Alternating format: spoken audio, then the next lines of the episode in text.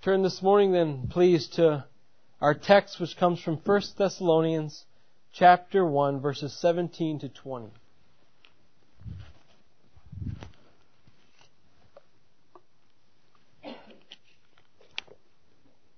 First Thessalonians chapter 2 verses 17 to 20. Hear with me then the reading of God's holy and inerrant and inspired word. But since we were torn away from you, brothers, for a short time, in person, not in heart, we endeavored the more eagerly and with great desire to see you face to face, because we wanted to come to you. I, Paul, again and again, but Satan hindered us. For what is our hope or joy or crown of boasting before our Lord at His coming? Is it not you? For you are our glory and joy as far as the reading of God's Word. Brothers and sisters, remember that we have said already before that chapter 2 is largely about Paul's defense of himself and of his ministry. And he feels the need to defend himself and his ministry because there are these unbelieving Jews and Greeks who are trying to undermine that ministry by telling the saints that Paul really only cares about himself. Paul only cares about himself. And we see Paul responding to these accusations throughout chapter 2. This is why in verse 8 Paul says that when he and the other disciples came, they came not only to share the gospel, but to share themselves. It was to show that what these uh, unbelieving Jews and Greeks were saying was untrue. They said the reason Paul came wasn't to just to help them, but it was to help them in order that he might get something out of it. So Paul responds in verse 9 saying, Brothers and sisters, we labored and we, we toiled amongst you night and day so that we wouldn't be a burden to you. Right? They said Paul was deceptive, which is why we see in verse 3 of this chapter that Paul says our appeal to you springs forth not from error or from impurity or from an attempt to deceive. He's appealing to the saints of what they witnessed and what they seen and what they heard. He's He's appealing to their senses. He's saying, don't listen to what they're saying. You've seen this for yourself. Right? This is why he says in verse 1, For you yourselves know, brothers, that our coming to you was not in vain. He keeps saying, For you know, for you know. In verse 5 he says, For we never came with words of flattery, for you know. In verse 9, For you remember, brothers, our labor. Verse 10, For you are witnesses and God also of how holy and righteous and blameless our conduct was towards you. In verse 11, for you know how like a father with his children we exhorted you. Right? For you know, for you know, for you know. He's appealing to what it is they witnessed. And it continues the same in verses 17 through 20. These unbelievers are saying to the saints, if Paul loves you so much, where is he? If Paul loves you so much, why has he left you? Right? And they're saying it's only because Paul's about himself. He doesn't care about you. That's why he was happy to just leave you behind. Yet, Paul then in response here in verses 17 through 20 pours his heart out to the saints in verse 17, expressing to them how badly he actually wants to be there with them, but explains to them why it has yet to occur in verse 18. And then he ends by encouraging them once more, motivating them to faithful service in verses 19 and 20. And so here in verse 17 we see that Paul says that he was torn away from you. Torn away. These are the words Paul describes uh, and how he describes how his absence occurred. And if you recall, we're very familiar now with Acts 17 here, right? And if you remember about Acts 17, this is a really an accurate representation of what occurred there, isn't it? Remember, Paul was there with the other disciples and they were going to the synagogues and they were proclaiming and preaching the resurrection of Christ. And what were we told in Acts 17? There were these Jews who were jealous of Paul and they formed a mob and they went looking for Paul. They were causing an uproar in the city. So much so that they went to uh, one of the brothers' house whose name was Jason and they arrested him and they brought him before the authorities. And the same thing they're looking to do to Paul. And so we read that the saints are concerned for the welfare of Paul. And so what do they do? They take Paul and they send him off to Berea. Right? They send him off to Berea in order for his safety. And so we see why Paul describes his absence from them as being torn away from them. Because he didn't want to go. He was forced out. And this word that is translated here for torn away or taken away has an even deeper meaning that fits well with all that Paul's been saying to the saints. Because this word doesn't just mean that he was taken away or torn away. What this really means is that is to make someone an orphan of. To be made an orphan of. That's what to be torn away or to be taken away means. And doesn't this fit well with how Paul sees himself in relation to these saints? Remember in verse 7, he says, But we were gentle among you, like a nursing mother taking care of her own children. In verse 11, For you know how like a father with his children we were, as we exhorted you and encouraged you and charged you to walk in a manner worthy of God. Paul sees himself like a parent, and he sees these saints as like his children. And so he was torn away from them. He was taken away from them. And now they have been made an orphan. Right? The saints have been made an orphan as their parent is no longer with them. And how agonizing that must have been for Paul as well as for these saints. I'm sure perhaps some of us at some point have, have told our children, you know, I gotta go to work today, but when, when dad's finished, I'm gonna, I'm gonna get home and as a family, we're all gonna go out and celebrate your birthday. Right? Or, or I'm going to make sure I get out of work on time and I'm going to, I'm going to make it to that, that big sporting event. Or big music concert you have. I, I promise I'm going to be there. And yet, what inevitably sometimes ends up happening? Work keeps you late. Traffic's too tight and you just can't make it on time or something else comes up and you, you try and you try and you do all that you can to get there, but you fail. And you're unable to get there. And you feel terrible about it. And you sit your child down and you tell him, I'm so sorry. I really wanted to be there, but I was kept away by this or by that. But I, I want you to know that Dad really does love you and I, I really tried to get there. This is much as like Paul is doing here. He's saying, I'm really trying to get to you. I love you. I don't want you to think that I'm not interested in you, that I don't love you, that I've forgotten about you. I'm really trying. I want to be there. And so Paul's expressing these very same sentiments like a, any good parent would to their child. Right? But see, the fact of the matter is, brothers and sisters, that upon reading this and knowing the experience of our own life, the fact of the matter is, is that people will let you down in this life. That's a matter of fact. You will be let down. Children, you will be let down by your parents from time to time. You will be let down by your friends. A lot of times, I'm sure. You might be let down by your employer.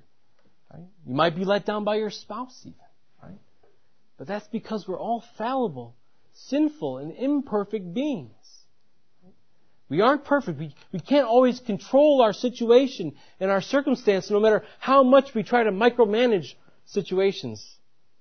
And yet when we read this and we see that not even Paul, this father-like figure to the saints, can get to them when he wants to, what consolation does that give you and I? What consolation does that give you and I? Well, the, the comfort that that ought to give, fallible, fail, weak people who cannot always do as they want to do, is that although we can't get to where we want to be at all times, that we can actually do and control all of our circumstances, we serve a God who can. We serve a God who can. Right? Our Father is always there, never late, never behind, always there. And it is because God is sovereign over the whole world. God is eternal and infallible. He decreed all that shall come to pass, and it will come to pass. It is He who created all things, both in heaven and on earth, invisible and visible, whether rulers or authorities or principalities or powers. Right? And so our Father's promises are kept. Right? All that occurs occurs upon His appointment. And so whatever shall come to pass will come to pass, for God cannot lie. And what a great comfort that ought to be to the Christian's heart. What does the psalmist say about the, the might of God? Look to Psalm 33 with me, please. Psalm 33. As we see the Lord's directing hand. Psalm 33, look at verse 10, and we'll read down to verse 22. Psalm 33, verse 10 to 22. the Lord brings the counsel of the nations to nothing. He frustrates the plans of the peoples. The counsel of the Lord stands forever. The plans of his heart to all generations. Blessed is the nation whose God is the Lord. The people whom he has chosen is his heritage. The Lord looks down from heaven. He sees all the children of man from where he sits enthroned he looks out, and all the inhabitants of the earth. He who fashions the hearts of them all and observes all their deeds. The king is not saved by his great army. A warrior is not delivered by his great strength. The war horse is a false hope for salvation, and by its great might it cannot rescue. Behold, the eye of the Lord is on those who fear him, on those who hope in his steadfast love, that he may deliver their soul from death and keep them alive in famine. Our soul waits for the Lord. He is our help and our shield. For our heart is glad in Him because we trust in His holy name.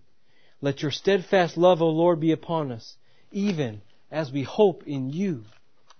You see, brothers and sisters, the counsel of the Lord stands forever. You see, the Lord is governing all things by His divine providence as He reigns above in heaven. And so, brothers and sisters, our trust is to be in this one and in no other. Not in the armies of men, not in the brute beasts of the field, but in God alone, who fashions the hearts of men, right? Who's working all things out according to His plan and purpose. And so it is He we trust in. It is He we hope in. Because what are we told? It is He who is our help and our shield. And we know that He does what for those who love Him? Right? He works all things for our good. What a promise we have, brothers and sisters. For others do not have this promise. Right? People fail them and they are heartbroken. They say to themselves, I have no one that I can count on. They feel lost. They feel that they have no one they can trust or turn to. Those who are without Christ. And isn't that sad? Isn't that sad? For if they would only repent and believe in Christ, right, they would no longer feel such a way. Right? For Christ gives hope to the hopeless. Yet, brothers and sisters, for the believer, we have one who loves us unlike any other. For children, you have parents who love you with a great amount of love. As husbands and wives, we love our, each other with a profound sense of love. Yet this love that we know on earth cannot compare to the love of God. And that love that He exercises towards His people, it is a love indescribable. And yet it is even a love that cannot grow anymore. God's love cannot go any higher. For His love is perfect love. For God is love. And yet, brothers and sisters, even though our love is imperfect, right, and we are always uh, failing to some degree or the other, and we can't always guarantee that we're going to be somewhere, even though we want to be, we still see in our text today love that saints are to have toward one another, don't we? Paul says to the saints in verse 17, that although he is not with them in person, he is with them in heart. And what Paul means is that although I can't physically be there with you, I'm constantly thinking about you. You are constantly in my heart. Right? He loves them and he could not forget about them or their welfare. And how does he tell them that he, that he is with them in heart? Remember earlier from chapter 1, he tells us how often he prays for them. That's how they're in his heart. That's how he keeps them in his heart. He constantly, continually, daily prays for them. Right? He will say later, even in chapter 3, that he sends Timothy to disciple them in order that he might know that Satan does not deceive them. These are the ways that these saints are in his heart. He's constantly thinking about them. He's praying for them. He's sending Timothy to disciple them. They're always on his mind. And brothers and sisters, don't we know something of what that's like? To perhaps not be somewhere physically, but to be there in heart. Over the last couple of months, haven't we experienced that with our dear brother Bill and his illness? And he hasn't been able to be here for weeks and weeks at a time. But doesn't that, didn't that stir those same type of feelings and emotions towards you? And wouldn't you say that although we were not able to see our brother face to face, that he was with us in heart?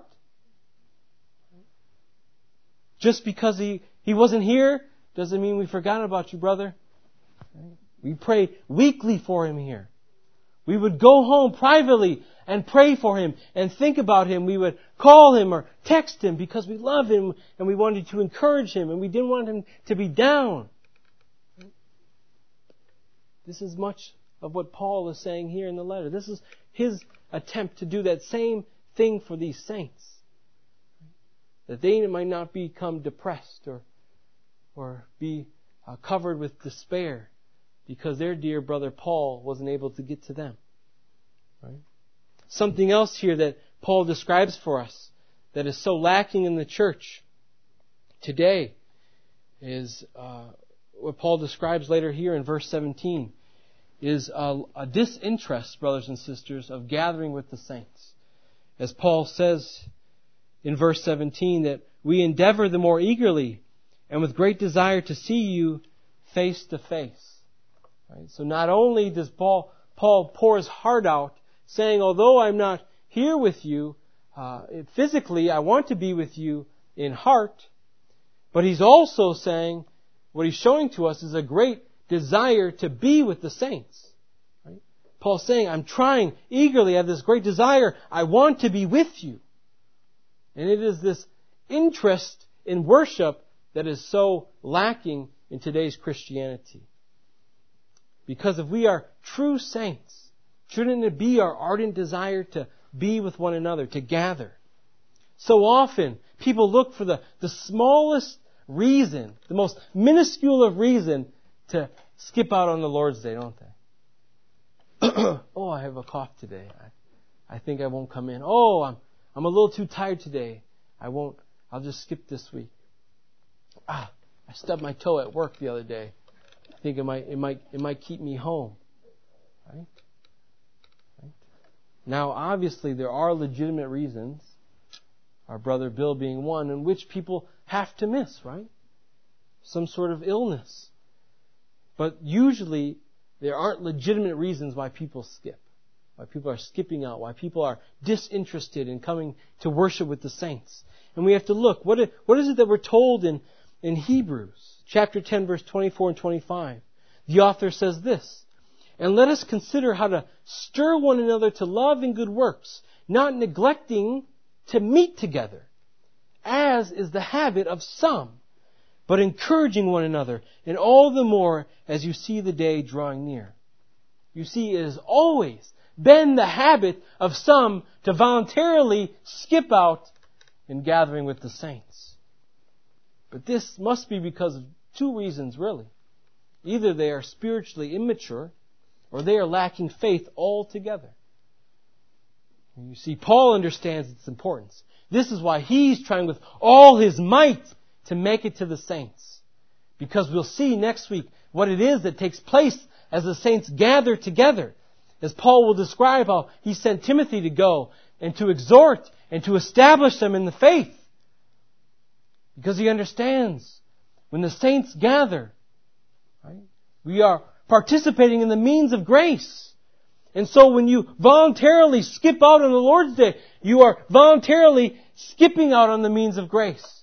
You are voluntarily skipping out on meeting Christ here. You are voluntarily skipping out on having your own faith and assurance strengthened. So brothers and sisters, here at CBC, we ought to make sure that we see and understand the importance of being together at church. We see the importance of gathering on the Lord's Day to meet Christ here. Yet also gathering here on the Lord's Day to meet one another here. That we might exhort and encourage one another in the faith. That is also what this day is about. Yet, what was it though that hindered Paul from being able to gather and worship with these saints? He says, I, I wanted to come again and again to you. But he says, Satan hindered me. Satan stopped Paul from coming. And we've seen earlier how Paul has, or how Satan has hindered Paul. He did it by stirring that jealous mob to try to capture, uh, try to capture Paul, which made him then have to flee and escape. And this word Satan here literally means adversary. Satan is our adversary, and he was doing the very thing he has done from the very beginning. As Satan has set himself up opposite of God, Satan seeks his own glory, and he seeks to cause uh, the saints to stumble. He seeks to subvert the very will of God. And we have so many examples of this throughout all of Scripture, don't we? It was Satan in the garden who said to Eve, did, did God really say that you shouldn't eat from the knowledge of good and evil? Are you sure he said that? Trying to tempt Eve to sin. Was it not Satan who tried to take everything from Job so that he might curse God?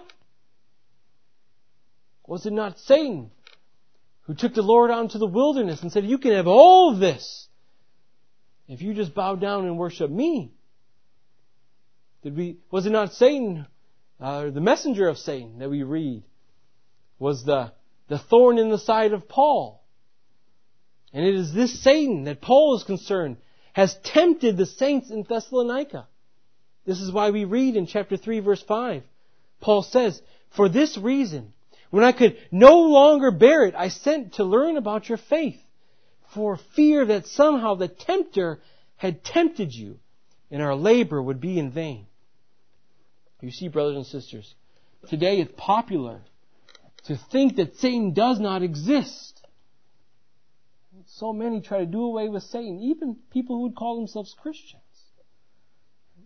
And what happens though when we underestimate or we overlook our enemy? We oftentimes, if not always, come out on the losing end, don't we? Think about any, any type of sporting event. Usually when the, the team that's favored to win plays a team that is supposed to lose, oftentimes what ends up happening is the team that's supposed to lose wins.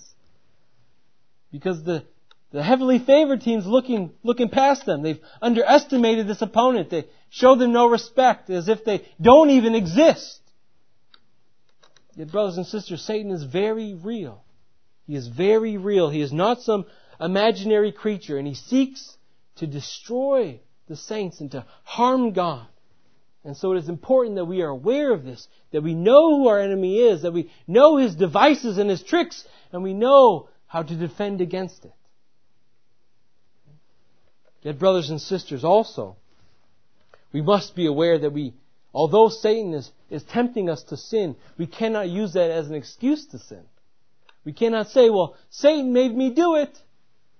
Satan can't make you do anything. And scripture is clear that we are responsible for our own sin. We stand guilty before God because we have personally transgressed the law of God.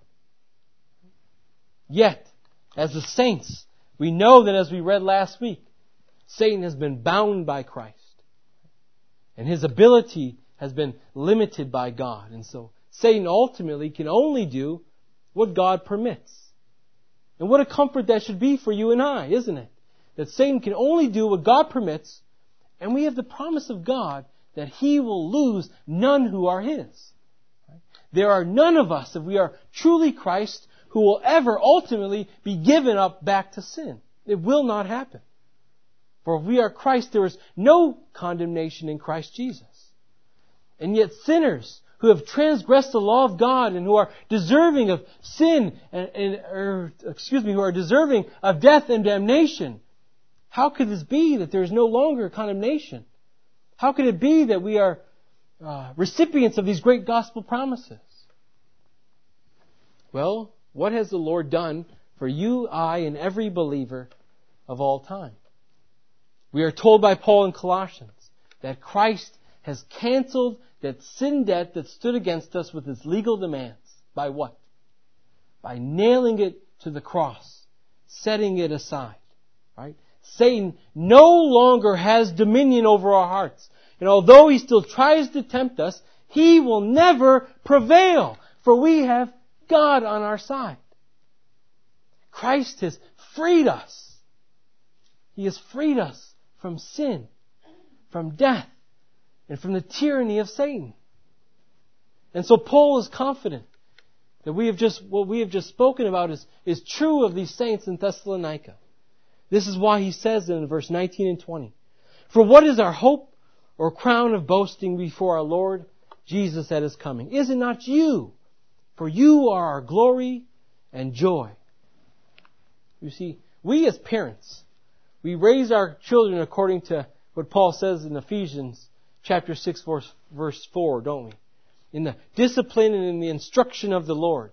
And we have confidence through the general promises that God gives us that if we do that, good will result if it's according to God's will. And Paul is no different. He sees himself as a parent and these saints as his children and he sees all that he has, he has done for them. He's, I'm coming to you. I'm sending Timothy to you. We're praying for you. We're doing all these things. And he's confident that good will result, that God will bless it. He's confident in their salvation. And he knows that their, their faithfulness is a reflection upon his ministry. Too, right? That's why he said, I don't want to labor in vain. Your faithfulness is a reflection to the effect of my ministry had. The effect that God had through me as He used me in order to proclaim the Word of God to you. And so Paul wants them to persevere to the end. This is his great hope that they would remain faithful until the arrival of Christ. This is why he says that there is crown of boasting before the Lord at his coming. They are the fruit of Paul's service. And he wants to have a fruitful service. And so he glories in the fact that he sees the grace of God working in these saints' life. Right? He's overjoyed by it. Isn't this true of parents as well? When we see God working in our children's life, doesn't that bring great joy and comfort to you? Doesn't it allow you to sleep a lot easier at night knowing that God has saved your child? Doesn't that bring you great joy and peace? Well, this is the same thing Paul's experiencing. Paul's overjoyed that he sees God working in their lives. And why does this bring him joy? In terms when he talks about the Lord's return. Why does it bring him joy as he talks about the Lord's return? What do these two have in common? Well, because when Paul speaks about the Lord's return, what Paul's really speaking about is when the Lord comes as judge to judge the world. This is why seeing these saints for Paul is such uh, a big deal for him. This is why he's, he's wanting to come to them. This is why knowing if the tempter has tempted them is such a grave concern for him. Because he knows that when the Lord returns, judgment comes. When the Lord returns, everyone will be either judged innocent or guilty when the Lord returns. He will come as judge or he will come as redeemer. And Paul knows that it is only for saints that he comes as redeemer. And for the saints, they will be vindicated and they will be declared righteous in the sight of God. For they have Christ mediating on their behalf. They have Christ's righteousness reckoned to their account. And this is what Paul desires so very much for these saints. Now, brothers and sisters, there are many different millennial views, uh, and we'll probably end up getting to some as we as we get into chapter four. But we don't need to cover any sort of millennial view to be able to say this one fact about the return of Christ. And that fact is that the Lord only will return once more. The Lord returns only once more. Right? And this is the account that we read in Scripture in Matthew's Gospel. And so please turn with me to Matthew chapter 25, verse 31 to 46. As we read about the account of the Lord's return and what will happen. Matthew chapter 25, verse 31 to 46.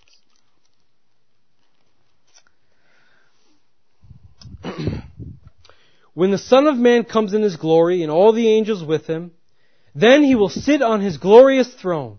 Before him will be gathered all the nations, and he will separate people one from another, as a shepherd separates the sheep from the goats.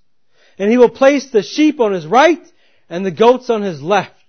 Then the king will say to all those on his right, Come, you who are blessed by my Father. Inherit the kingdom prepared for you from the foundation of the world. For I was hungry and you gave me food.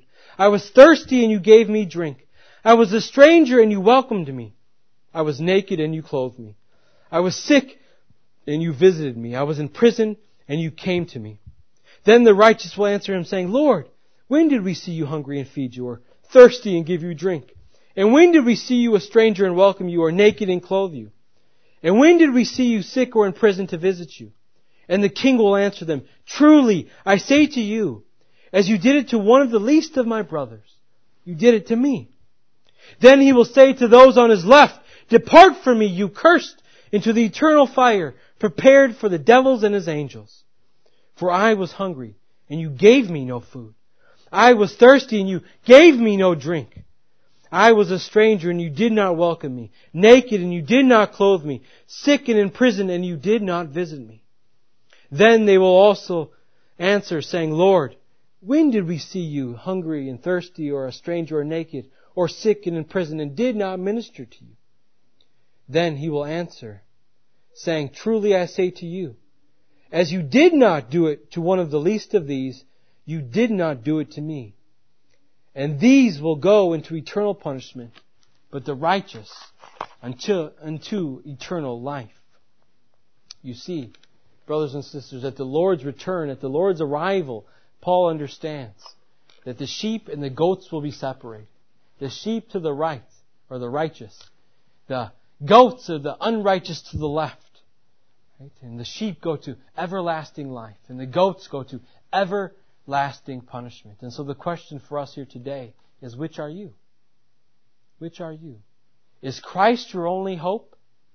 Is Christ your present comfort and joy, or do you live to yourself and do you follow after the footsteps of Christ's adversary, the devil? If you believe in Christ, then you have been united to Him in faith. And you have a great reward when the Lord returns that we have to look forward to. For right now, brothers and sisters, we, we look at Christ through a glass. We see Christ dimly and to some degree. But what happens when Christ returns? When He returns, we will see Him as He is. We will see Christ face to face. And is that not your heart's desire? Is your heart's desire not to be made into the image of Christ?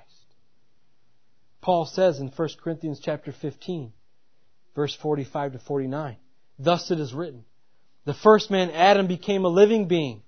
The last man, Adam, became a life-giving spirit.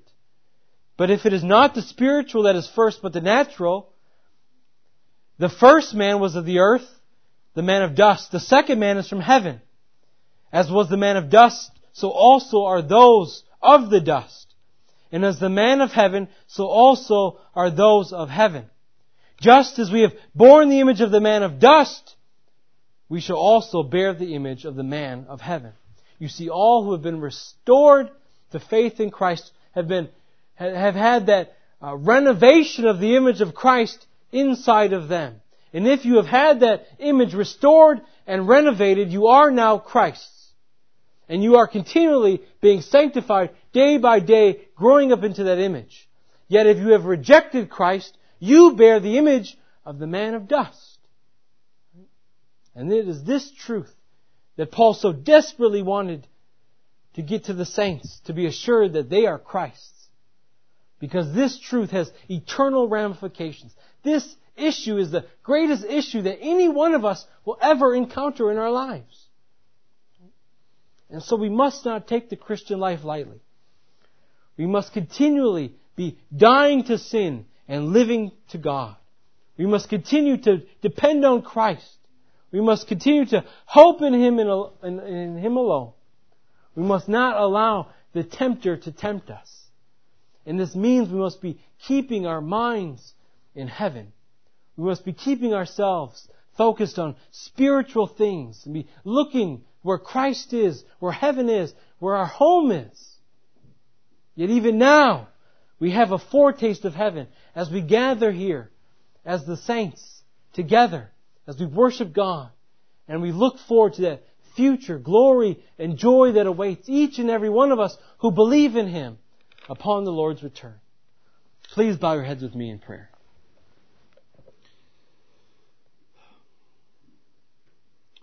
Heavenly Father, we thank you for your word. We thank you for the truthfulness of your word. We thank you for the promises that you have given to the saints. Father, we ask, Lord, that as we read this word and we understand our own deficiencies, that we might learn to distrust ourselves more and more as the days go by, and to place full trust and confidence in you alone, for you are sovereign. It is you who have decreed all things that shall come to pass, and they will come to pass, for God cannot lie.